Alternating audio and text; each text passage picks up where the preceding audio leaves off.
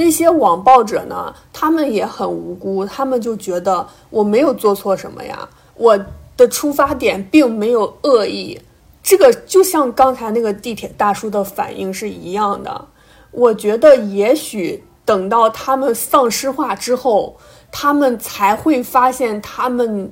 内在的那些自私和残暴的那些东西。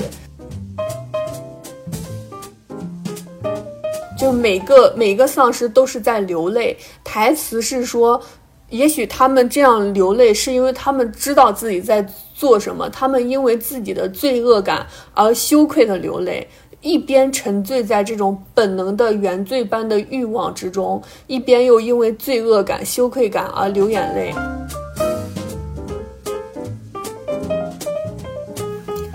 欢迎收听电影手册，我是主播默默。没错，我们的节目改名字了。嗯，因为在此之前，我创建这个节目是为了和我的一些姐妹们通过一对一、一对多的访谈来聊一聊她们真实的爱情故事。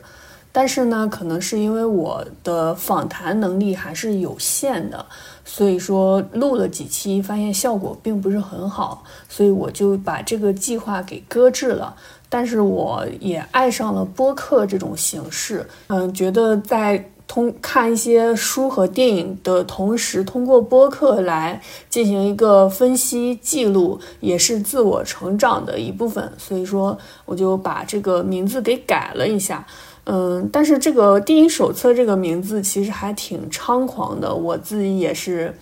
呃，非常的不安，但是因为我实在是起名无能，本来其实是想叫默默的电影手册，但是又觉得太小家子气了，所以就暂时定了这个名字，以后可能会改。那废话不多说，我今天想跟大家分享的是一部其实已经期待了一年，被媒体炒得非常热的一部影片，叫做《哭悲》。但是他最近在流媒体上映之后呢，又骂声一片。像之前有说它是近十年来最暴力的影片，台湾恐怖片的里程碑之作等等。但是现在就是网上基本上的评论就是垃圾垃圾。呃，再加上它其中的非常不能去回避的一个政治问题，它现在已经被豆瓣的条目下架了。那其实我在看这个电影的时候呢，我也有想要不要去聊这部电影，主要是因为它确实是很难回避的，也很讨厌的，确实里面一直在提台湾是一个国家呀，什么国家电台啊等等这样一个东西，但是我最后还是下定决心来聊一期。因为首先，他要去宣传这种思想，我们作为一个有常识的成年人，我们是坚决的不接受、坚决反对的，这是我们的基本的立场。在此基础上呢，我们去分析他影片里面那些好的人设、好的故事、好的创意、好的节奏，然后把这些东西分析、吸收、转化，变成我们自己的好的东西。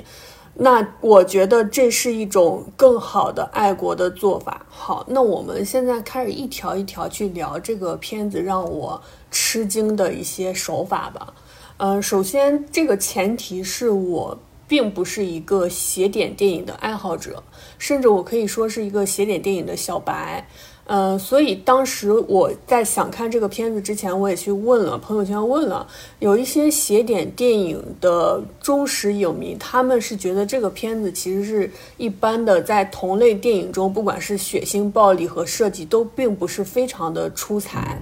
所以说，我只能以一个小白的视角来聊，它让我吃惊的地方，里面可能会有一些常识性的错误吧。然后，首先第一点是这个片子里面的对丧尸的描绘和人性的把握。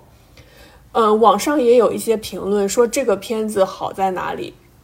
丧尸在这里是有意识的，嗯，丧尸化只是他脑海里面。控制欲望的那一部分被破坏了，那个控制系统被破坏了。其他的点是跟他之前作为一个正常人是一样的，这就是一个非常神奇的地方。因为我们以前大众的意识里面，像《釜山行》啊等等这些片子里面的丧尸呢，它就是一个没有任何思想的攻击的东西，它已经不再是人了。而在这个影片里面呢，其实人的刻画和丧尸的刻画是。非常的令人吃惊的，我们可以通过一个一个人物来分析。首先是那个邻居，那个男邻居，他出场的时候，他就是一个很普通的邻居，一个台湾大伯。奇怪的点只有当这个凯婷和阿哲离开的时候，就是凯婷走到门口的时候，他突然给了一个邻居看着两个人离开的一个主观镜头。这个当时是这个镜头是有一点奇怪的，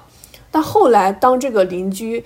丧尸化之后，进到阿哲家里面，他说的那些话，你就知道这个邻居原来是这么想的。他那个善良、那个平和、没有攻击性的外表之下，他的思想原来是这样的。然后是那个地铁大叔。地铁大叔这个形象是塑造的非常棒，演员演的也很好。这个大叔他在地铁上，他跟女主角凯婷说的是：“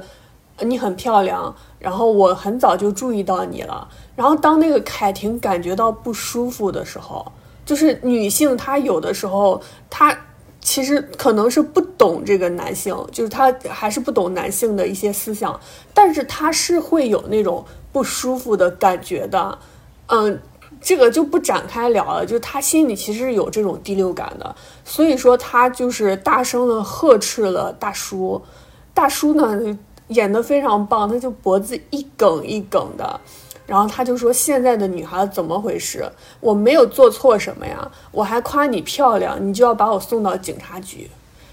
这个就是他在这里，他也不承认他内在的那个欲望。他自己都没有承认的，然后他就觉得自己没有做错，直到他丧尸化之后，他做的那些事情，他说的那些话，你才知道他内心是这么的，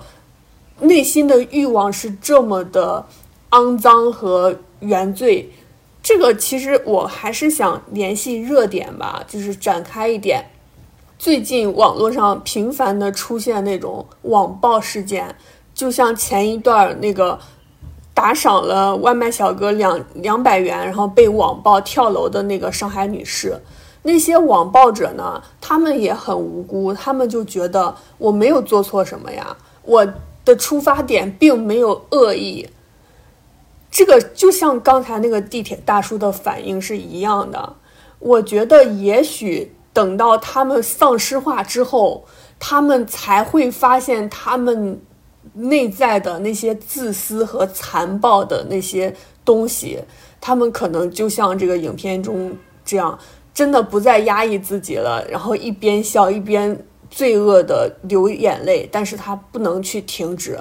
就这这种这种本能，他他们可能真的等他们丧尸化之后，才才会去承认显现吧，就人最深层的那些东西。就像弗洛伊德的话，人是分成本我、自我和超我的。我们在写故事的时候呢，其实编剧里面会说，你要把主角写成超我，你要把反派写成本我。比如说，这个反派他是残暴的、具有暴力的，主角就是向往和平的，这是一对关系。但是，在一个人的体内，它是这两种东西，它是。存在的人性和兽性是存在的，人本质的兽性被人性给压抑着，让他们在公开的场合，在社会交往中不会去做那些，呃，那些事情。但是呢。其实他有的时候他还是会显露出来的，就像冰山一样，他还是会显露一角的。他觉得自己隐藏的很好，他觉甚至他都欺骗了自己，他觉得自己是没有错的，自己没有这样一个原罪。那等到这个丧尸化之后，你才能去看出来，然后再往后这个层层深入嘛。那个保安他。没有去讲他丧尸化之后的事情，这个可能是篇幅资金的问题吧。但是他有一个点，就是那个凯婷找他借手机的时候，他不想去借，然后不知道为什么，那个凯婷把手机拿过来才知道，他的屏幕上是一个大胸的那个二次元的一个人的那个胸部的特写，所以说你就知道这个外表这么老实，然后这么懦弱的一个。保安他内心也是有这样一个欲望的，这样一个原罪的。然后还有那个病毒专家，病毒专家他的塑造和地铁大叔是有的一拼的。就他嘴里说的是“你有孩子吗？幸好你没有孩子，不会让他们来到这个世界上，然后这样的面对这个世界。”他在做什么事情呢？他在通过镜子去看凯婷脱衣服，他看的这个过程和他的语言和他嘴里说的话，完全是矛盾的两两种人格。但是呢，他的话是没有一点点的停顿的，没有一点语气的起伏的。这真的就是男性的可怕呀！他外表的这个谦和和内心的那些东西，真的是。可以完全不不让你发觉的。之后就是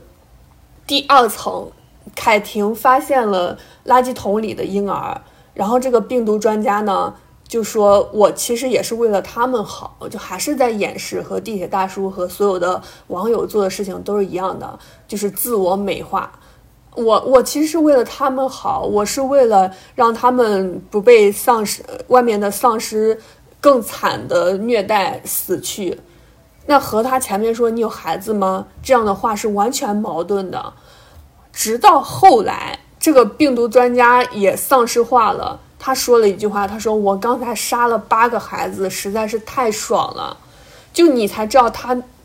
这个时候，就是他一层一层的让你知道，其实这个病毒、这个丧尸的这些东西、这些原罪，其实一直就潜伏在这些人的心里。丧尸化只是把他们大脑里面控制自己这一部分东西的那个控制的开关给破坏了，所以这个世界才呈现出这样一种无序状态。那所以说，啊，这个不是我的观点啊。我是一个很平和的人，我这个女权主义其实已经很早之前就不去做了。但这个影片里面它是有厌男症的，里面的男性都给写成这样一种情况啊。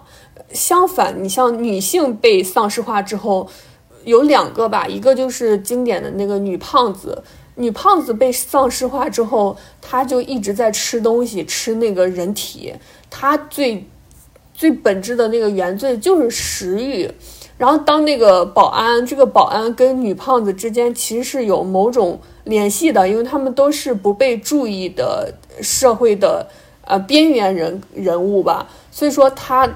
对这个保安是否是有那么一点注意呢？他才会转过身来对这个保安说：“我一直想找一个男朋友的。”然后。包括他拿那个电锯还是什么东西去杀保安的时候，然后他嘴里说的是什么亲你亲死你，就是他没有那个关于性的这些想法，他只是以表达一种女孩子的最本质的欲望就是这样的。所以说女性的这个点，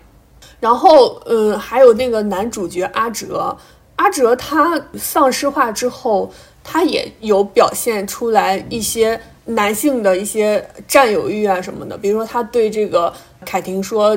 嗯，这个病毒专家是你新交的男朋友吗？我要怎么怎么样？”就这些。但是呢，他呃，最后他对凯婷说的，当他不受控制的时候，他还是对凯婷说：“我我真的很爱你。”就这样一种话，嗯，表示其实就好像是在说。这个爱情把它给净化了，然后它内在的那些美的东西还是有有序，它最深层的欲望有被压抑的，就这样一个呃表现吧。所以说，这个影片里面的这个点真的是让人很吃惊的。可能其他的邪典电影里面也有，但是在这里我是挺吃惊。包括他那个丧尸的设计。呃，我看阿哲最开始骑着那个摩托车走的时候，呃，追他的那些丧尸呢，都是咧着嘴大笑的。然后包括在，嗯，地铁里面，所有人该跑的跑了，该死的死了，最后站了两个人，一个是那个露着胸的一个女女丧尸，那个丧尸也是在大笑，另一个就是。地铁大叔，但是地铁大叔演技是很棒，在这里他好像没有吃透这这一点。后面他也有笑声，但是那个笑声是为了吓人。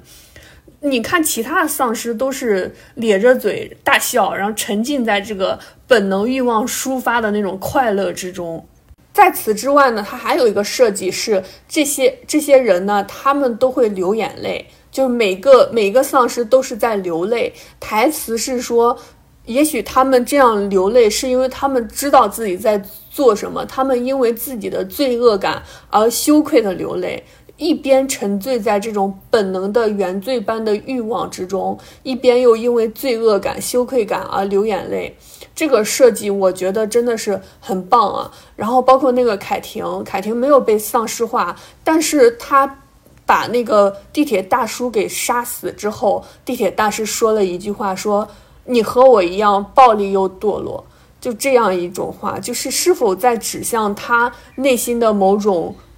原罪呢？对吧？我们都说人最深层次的欲望，在这个影片里面，它是有区分的，因为这个区分，每个人丧尸化之后，他表现的那种呃方式也不一样。像那个胖女孩，她就是食欲、吃的欲望，然后还有一些性的欲望。地铁大叔啊，等等这些，还有那个邻居，都是性的欲望。还有就是地铁上戴墨镜的那个那个第一个被丧尸的那个人，他被抓住之后，他说我有没有呃，就是登上榜单获得冠军啊这样的意思。还有那个那些中学生，那些折磨他们老师的中学生，还有那个杀了八个婴儿的病毒专家，他们内在的欲望就是暴力的欲望。弗洛伊德说人的。所有的行为的动机就是来自于性和暴力、性和侵犯，所以说，呃，在这个影片里面是有体现的非常的多的。第二个，他做的很棒的地方在于他的整个节奏把握，不管是分镜头，还是每一场之间，每一场。的里面还有整个影片的连贯里面都是有这种随处可见的呼吸感的，它不是一直让你吸气吸气吸气，越来越紧张，而是在这个你紧张之后呢，它有一个放松，让你整个人的神经放松下来之后，突然又猛地抬起来，就这种感觉。嗯，我一直有一个观点，就是任何艺术，它想要做好，都要去把握这种呼吸感，这种能跟观众的呼吸感进行一个连接的艺术，才能不间断的去吸引观众。嗯，就像我们在最开始的时候，音乐是怎么到来的呢？是人类的祖先他们在。进行大量的体力劳动的时候，他们通过呐喊，通过有节奏的呐喊来调动自己的呼吸，从而诞生了音乐。那在电影里面呢，有一些做的很棒的，比如说希区柯克他在《惊魂记》里面诺曼沉车那一段，那个车沉入沼泽里面，他必须有一个停顿，这个停顿观众是在放下心的时候，突然又吊起来那种感觉，还有。教父里面，Michael 去看他父亲的时候，听到外面有脚步声，他藏了起来。那个观众吸气吸气，然后突然哎，发现这个来的人是那个面包店的老板的儿子。那在《哭悲》这个影片里面，他的节奏感是一直都在的，那个音乐又跟他进行了一个很好的配合。从早餐店，早餐店里面就是那个很快的，就是动起来，突然那个。呃，丧尸就被撞死了。跑回家里面之后呢，门一关，然后那个丧尸又敲门，然后回来之后又安静下来了。整个人在家里面是非常安全的环境里面安静下来。就在这种安静的过程中，我们都安全了过程中，虚焦的后面是邻居漏偷偷的溜过来的一个身影。还有就是做的很棒的那场戏是地铁里面那场戏，有些网友说这场戏其实是呃挺挺奇怪的，就是那个女主角凯婷看着那个丧尸杀人，她还不跑，这种这种东西很奇怪。但是我真的是很喜欢地铁这场戏。他首先他在前面那个非常残暴的那场戏的基础上，接了一个地铁大叔和凯婷之间非常缓慢的那个对话，他很细的去表现这两个人的关系的这个点。它是一个非常安静的、非常缓慢的、非常日常化的一种表现，来去讲这个地铁大叔和凯婷之间的对话。在这个之外，你知道外面全是丧尸，但是在这个行驶的封闭的地铁上，人是安全的。所以说你在那个对话之间，你慢慢的放下心来，然后那个那个人物又非常让你有代入性。也就是在那个安静下来的一瞬间，突然有有一个丧尸就暴动了，然后经历了非常血腥的一幕之后，那个呼吸感那个又放下来了，就是所有人都觉得那个丧尸被制服了，人们开始拿手机去拍那个丧尸，也就是在那个又是一个虚焦的镜头，在那个拍的人的后面，一个虚焦的一个女孩，然后突然。那个那个前面那个人突然又转过身去攻击那个女孩，那个气又吸上来了。这个节奏的把握实在是太棒了。包括凯婷带着胖女孩在地铁里逃跑的时候，然后撞到了那个大汉，他在这里还做了一个非常奇怪又挺符合邪点电影的那个笑点，就是那个呃大汉就说你是瞎了吗？你撞到我，然后就是又说哇你是真瞎了，就看到那个胖女孩的脸。然后这个时候，这个大汉看外表就是非常安全，像是能把那个大叔给制服了。观众又在这里放下心来，然后又是一个一个没有被制服、非常血腥的画面，又是又又是一个奔跑，然后那个卷帘门放下一瞬间，观众又呼起。然后包括那个体育场里面的，也是有一个节奏的这种拖制，就是呃我们的男主角阿哲把那些。中学生丧尸赶跑之后，然后他去救那个教练嘛，应该是那个成年人教练，然后那个那些中学生丧尸就落荒而跑，你就觉得安全了。但是突然这个教练也被丧尸化了，然后那群中学生丧尸又又回来了，拿石头开始砸他，就这个一动一静的这个把握实在是太棒了。这个处理，包括那个电视转播画面，那个节奏是不断的。呃，呼气，呼气，呼气，突然一紧，然后就是那个，嗯，最给人安全感的一个东西。然后他在那边发表演讲，说我们这个是安全的，要相信我们的政府。结果突然就一个特写，他的脸，他的眼睛变成了黑色，就开始去，嗯，炸人。然后这个，然后然后电视转播之外，他为了制造这种。营造这种危机感，就是那些平常人也开始躁动。这个躁动也为了凯婷她自己看见丧尸落荒而逃，给她一个道德上的一个铺垫吧。这个把握也是很棒的。我不知道这个创作者他是不是受到过日本的动漫啊这些影响，这种分镜头啊这些设计这些癫狂的东西，其实是很像。日本动漫给人的那种感觉，其实分镜头做的棒，也是他对呼吸感、对这个节奏的把握做的比较好，他才能够去做到这点。就他整个里面的分镜头也是非非常棒。我们就比如说第一场遇到丧尸的那个戏，就是在早餐店里面，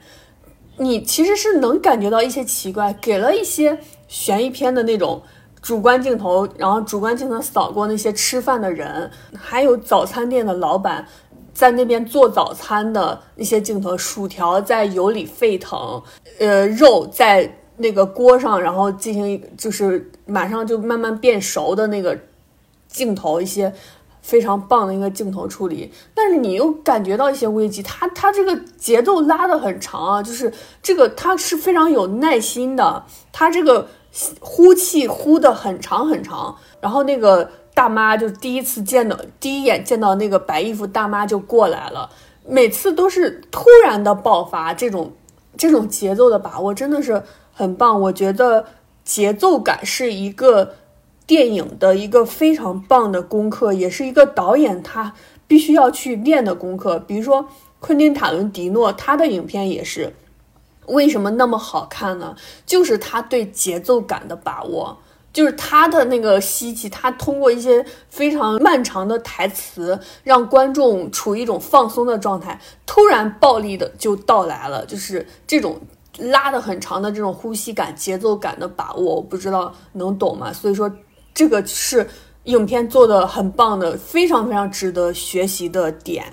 他的一些分镜头做的其实是很棒的，一些试点做的很棒。呃，我记得有三处吧，第一处是那个。呃，丧尸大妈走进早餐店之后，她给了一个旁边的那个顾客看她的那个是，就是那个镜头，就是是那个丧尸大妈的主观镜头，看到顾客注意到她，上来问她，呃，然后就是紧接着就是把那个油锅盖到老板的头上，那个非常惊悚的第一个震惊的画面，就足够的血腥暴力。然后第二个就是那个胖女孩被戳眼睛的时候，这个。这里其实还是要说那个生活化的道具，那个地铁大叔他攻击人的道具就是他的雨伞，这个也是非常生活化的一个没有任何攻击性的道具，竟然在这里被做了这样一个使用，也是很棒的一个处理。然后给了一个那个胖女孩的主观镜头，震惊的镜头，然后就是。第一视角让你感受到被戳眼睛的那种感觉。第三点是我看了之后，我想了半天，我给了这样一个解释，就是我不知道他为什么要花那么长的篇幅去表现那个懦弱的小保安，因为在我感觉，他既然就这样一个懦弱的这个。展示就是谁都欺负他，那个胖女孩任人宰割的胖女孩和那个女主角凯婷都欺负他，而且他都不敢说话的，给了这样一个弱的一个点，其实一定是要抬他的，欲以先扬，欲扬先抑嘛，对不对？所以说他，但是在后来他就无声无息的就就死了，就被被那个电钻钻死之后就没再表现他了，可能是因为篇幅的问题他被剪了，但是我后来又想了想。他其实一些处理还是挺棒的，就比如说这个最血腥的，但是我当时都没有想到，我看后面别人介绍我才知道，原来是在表现那个大叔就是欺负那个胖女孩的时候，嗯，给了一个保安偷窥他的那个视角，就是第三的第三的偷窥视角嘛，那就是像我们也是研究这个，嗯。一些电影的影视的这个呃东西的，所以说对心理学肯定也是有很多的研究的，必须要涉及的。那其实也是知道，在偷窥者的这个视点下，人是最容易产生快感的。像电影，它本来就是一个偷窥的东西，人坐在电影院里面，默认他偷窥的对象，荧幕上被他长久凝视的女性是。不知道他的存在的，就像那个保安藏在床底下偷窥那个那一幕，他也是呃那那个视点的表现嘛。用他的视点来讲，有这样一个处理啊，可能是我给他解释吧，因为我我看完之后我不知道怎么回事，自己后来想了想，可能他是要这样去展现吧，也可能是他后面其实是有涉及这个保安呃丧尸化之后的过程，但是因为篇幅的问题，他把它删去了，都有可能。第三点是我们都知道，这个影片它是一个小成本的，里面的呃场景啊，还有它的一些呃服化道啊等等都是非常假的，包括那个血浆也是很假的。但是它就是那么的能让人代入，是因为它选的那些场景都是非常典型的生活化的，我们都经历的。它一共选了五个场景嘛，我们从那个早餐店遇到丧尸，早餐店他回家家里面，地铁站阿哲去找凯婷路上遇的那个体育场，还有最后的医院，这五个场景我们都去过，我们都。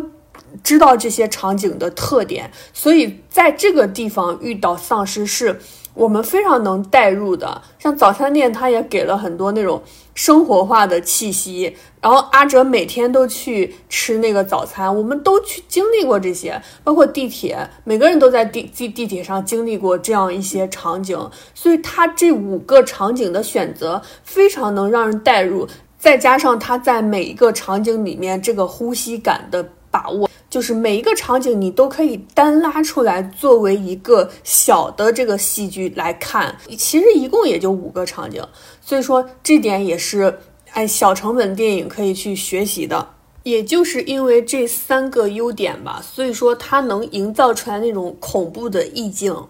我在看这个片子之前，我先去朋友圈问了一下，因为我是一个想象力非常丰富的人，我不敢看那种。呃，恐怖神怪鬼怪片，但是我可以去接受血浆片，因为我肯定是知道这个片这种血浆片是怎么拍的，再加上我也很喜欢日本电影，所以说我对日本电影里面的一些哎喜好血腥的大师们的片子，我也是能看下去的，所以去朋友圈问了一下，然后朋友圈里面的那些人呢，当然他有一些是呃。一直都是写点电影的爱好者，也有一些是因为这个媒体自媒体对这个影片的造神，导致他们又去看了这个片子。之前可能没有接触过这种类型的，但是也去看了，这个受众外溢了。所以每个人的评价是不一样的。大多数的观众就是觉得这个片子给人一种生理上的那种厌恶感，让人。呃，很很恶心的那种感觉，但是对于写点电影的影影迷来说，他们就觉得这个还是很工整的，就是也并不是非常的出彩，在同类中。反正我看了之后还是挺出乎我的意料的，包括昨天晚上我都是开着灯睡的，就是那种意境的营造吧。我晚上出去遛弯的时候，背后走过来一个人，我是会有那种害怕的感觉的，就因为在沉浸在这个影片营造出来的那个氛围里面，包括他那个什么虚焦里面走过来人的那种氛围里面。呃，所以说，嗯，这个其实就是他做的棒的地方，不好的地方，其实前面也说了，包括他的那个政治的不正确啊，等等这些，还有一些其实我们说了也对我们的呃创作和欣赏没有任何好处的就不说了。然后展开的话题，其实可以聊一下这个影片所探讨的一个事情，就是每个人他都是有原罪的，每个人他都是有一个罪恶的，他都是有一个欲望的。这个欲望让我们快乐，发自本能的快乐，又让我们觉得羞耻。我看了这个片子之后呢，一边再次惊叹于男性内在世界的那些东西啊，一边也在想我本来的原罪，我最深层次的欲望是什么？然后我觉得应该是贪婪吧。一方面是我在精神上面的贪婪，我想读更多的书，想。非常贪婪的想看更多的电影，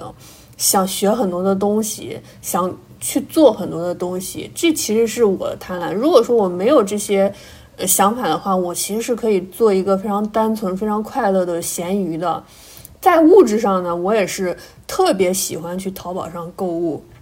就别人去上厕所啊，干嘛都是看视频、看新闻，我是刷淘宝，就是在最最放松的时光里面。嗯，一边在课堂上跟学生讲着消费时代，资本家们会把人把某些小物品的购买和人的精神挂钩，认为你。得到这个物品，你就可以得到精神的充盈。一边呢，自己在那边刷着淘宝，然后去买着东西，然后真的是很快乐。我曾经有一段时间就觉得我不能这样，我要做一个极简主义者。然后在那极简主义者的没有购物的那一个月，真的生活没有任何的盼头。那现在是去网上买一点东西啊，然后就是看看那些也不是很贵的什么小饰品啊。然后旗袍呀等等这些就是很快乐，然后它也是我让自己变好的一个动力。但是我觉得这个也这种原罪其实也没什么，因为我没有伤害别人，对不对？呃，像那些网友们的一些攻击性的那些东西，那些攻击、自私的、暴力的本性，他们是真的实打实伤害到别人了。在现实生活中，他可能是碍于自己的体力和呃社会。位置的那个区别，他没有办法去这样攻击别人，但是在网络社会中，他可以这样做了。他只有在他没有办法去，他只能去掩饰啊，就像这个这些丧尸这些呃人一样，他就没有办法去改变自己，他就只能欺骗别人，欺骗自己，说我没有这样的本意，但其实内在是有的。